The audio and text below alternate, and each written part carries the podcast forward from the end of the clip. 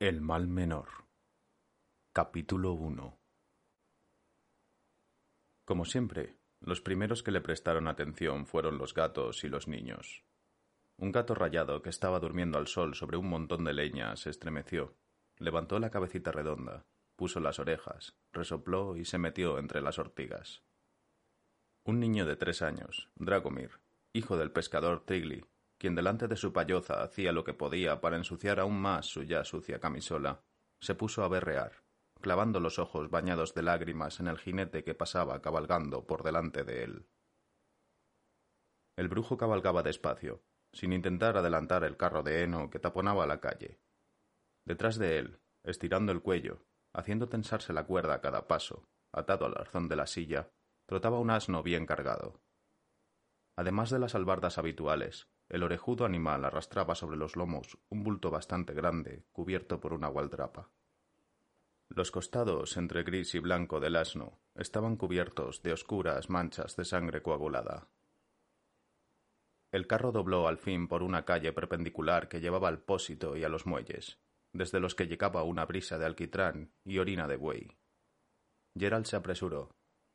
No reaccionó ante el apagado grito de una verdulera que miraba fijamente la pata huesuda y con garras, que sobresalía de la gualdrapa y que se balanceaba al ritmo del trote del asno. No miró a la multitud cada vez más densa que le iba siguiendo, ondulando en su agitación. Junto a la casa del alcalde, como siempre, había muchos carros. Gerald saltó de la silla, arregló la espada de su espalda, echó las riendas a la cerca de madera. La muchedumbre que le había seguido abrió un semicírculo en torno al asno. Se podían oír los gritos del alcalde ya desde la puerta. Que está prohibido, digo. Está prohibido, cojones. No entiendes el cristiano, canalla. Gerald entró. Delante del alcalde había un aldeano sujetando por el cuello un ganso que se agitaba violentamente. El aldeano era pequeño y rechoncho, y estaba colorado de la rabia. ¿De qué? Por todos los dioses. Eres tú, Gerald. No me engaña la vista. Y de nuevo, volviéndose al campesino. Llévate esto de aquí, sin vergüenza. ¿Estás sordo? Me han dicho. tartamudeó el aldeano, mirando de soslayo al ganso. Que hay que dar algo al señor, que si no. ¿Quién te ha dicho eso? gritó el alcalde. ¿Quién? ¿Que yo qué? ¿Que acepto mordidas? Esto no lo permito, digo. Largo de aquí, digo. Bienvenido, Gerald. Hola, Caldemain. El alcalde, apretando la mano del brujo, le palmeó los hombros con la otra mano. Hace ya dos años creo que no pasabas por aquí, Gerald. ¿Eh? Eres un culo de mal asiento. ¿De dónde vienes? Ah, su puta madre, ¿qué más me da de dónde? Sacho, tráenos un par de cervezas. Siéntate, Gerald, siéntate. Todo está muy liado porque mañana es la feria. ¿Qué tal te va? Cuenta. Luego, primero salgamos. En el exterior la multitud se había hecho dos veces mayor, pero el espacio libre alrededor del asno no se había reducido. Gerald retiró la gualdrapa. La masa gritó y retrocedió. Caldemain se quedó boquiabierto. Por todos los dioses, Gerald. ¿Qué es eso? Una Kikimora. ¿No hay alguna recompensa por ella, señor alcalde? Caldemain se apoyó en un pie y luego en el otro, mientras miraba la figura con aspecto de araña, la marchita piel negra, los ojos vidriosos con pupilas verticales y los dientes de aguja dentro de una boca ensangrentada. ¿Dónde? ¿De dónde? En el paredón, a cuatro leguas de la villa, en las ciénagas. Caldemain, allí debe de haber muerto gente. Niños. Y toma, es cierto. Pero nadie.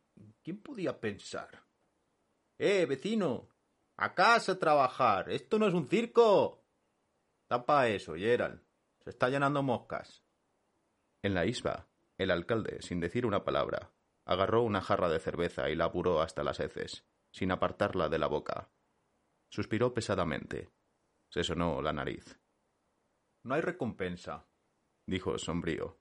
Nadie se había imaginado siquiera que algo como eso podía esconderse en las marismas. Verdad que unas cuantas personas habían desaparecido por los alrededores, pero pocos son los que vagabundean por esos lodazales. ¿Y cómo apareciste tú por allí?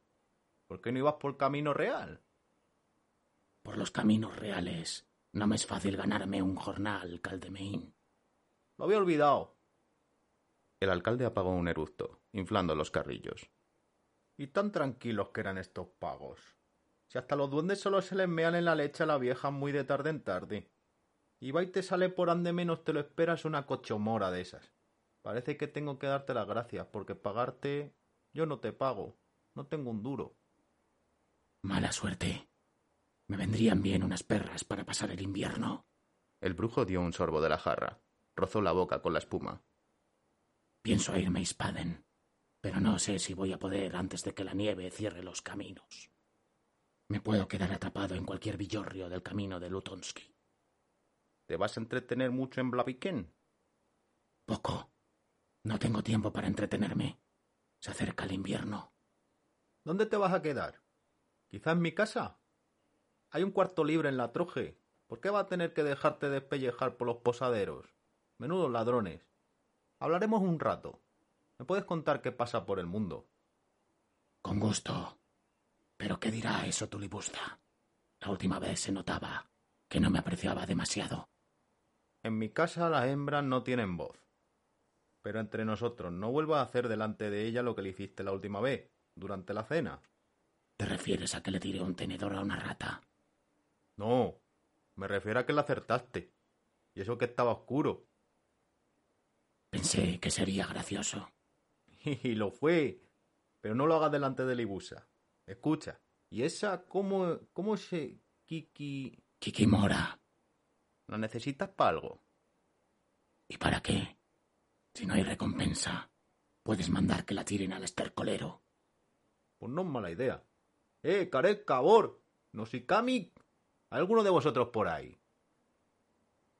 Entró un guardia con una alabarda sobre los hombros, rozando con estrépito la hoja en el marco de la puerta. Nosikami, dijo Caldemain. Toma a alguien que te ayude. Coge el asno con la guarrería esa envuelta en la cual trapa esa que está delante de la choza, llévatelo a las pocilgas y entierra eso en el muladar. ¿Entendió? Como usted mande, pero señor alcalde. ¿Qué? Puede que antes de enterrar esa porquería. ¿Qué? Podíamos mostrársela al maestro Irion. A lo mismo se le ocurre algo. Caldemain dio una palmada en la cabeza con la mano abierta. No es ninguna tontería, ¿eh, Nosikami? Escucha, Gerald. Puede que nuestro hechicero local te afloje algo por esa carroña. Los pescadores le traen los peces raros. Los clávatres y arenques. Más de uno se ha sacado unos cuartos con ello, ¿eh?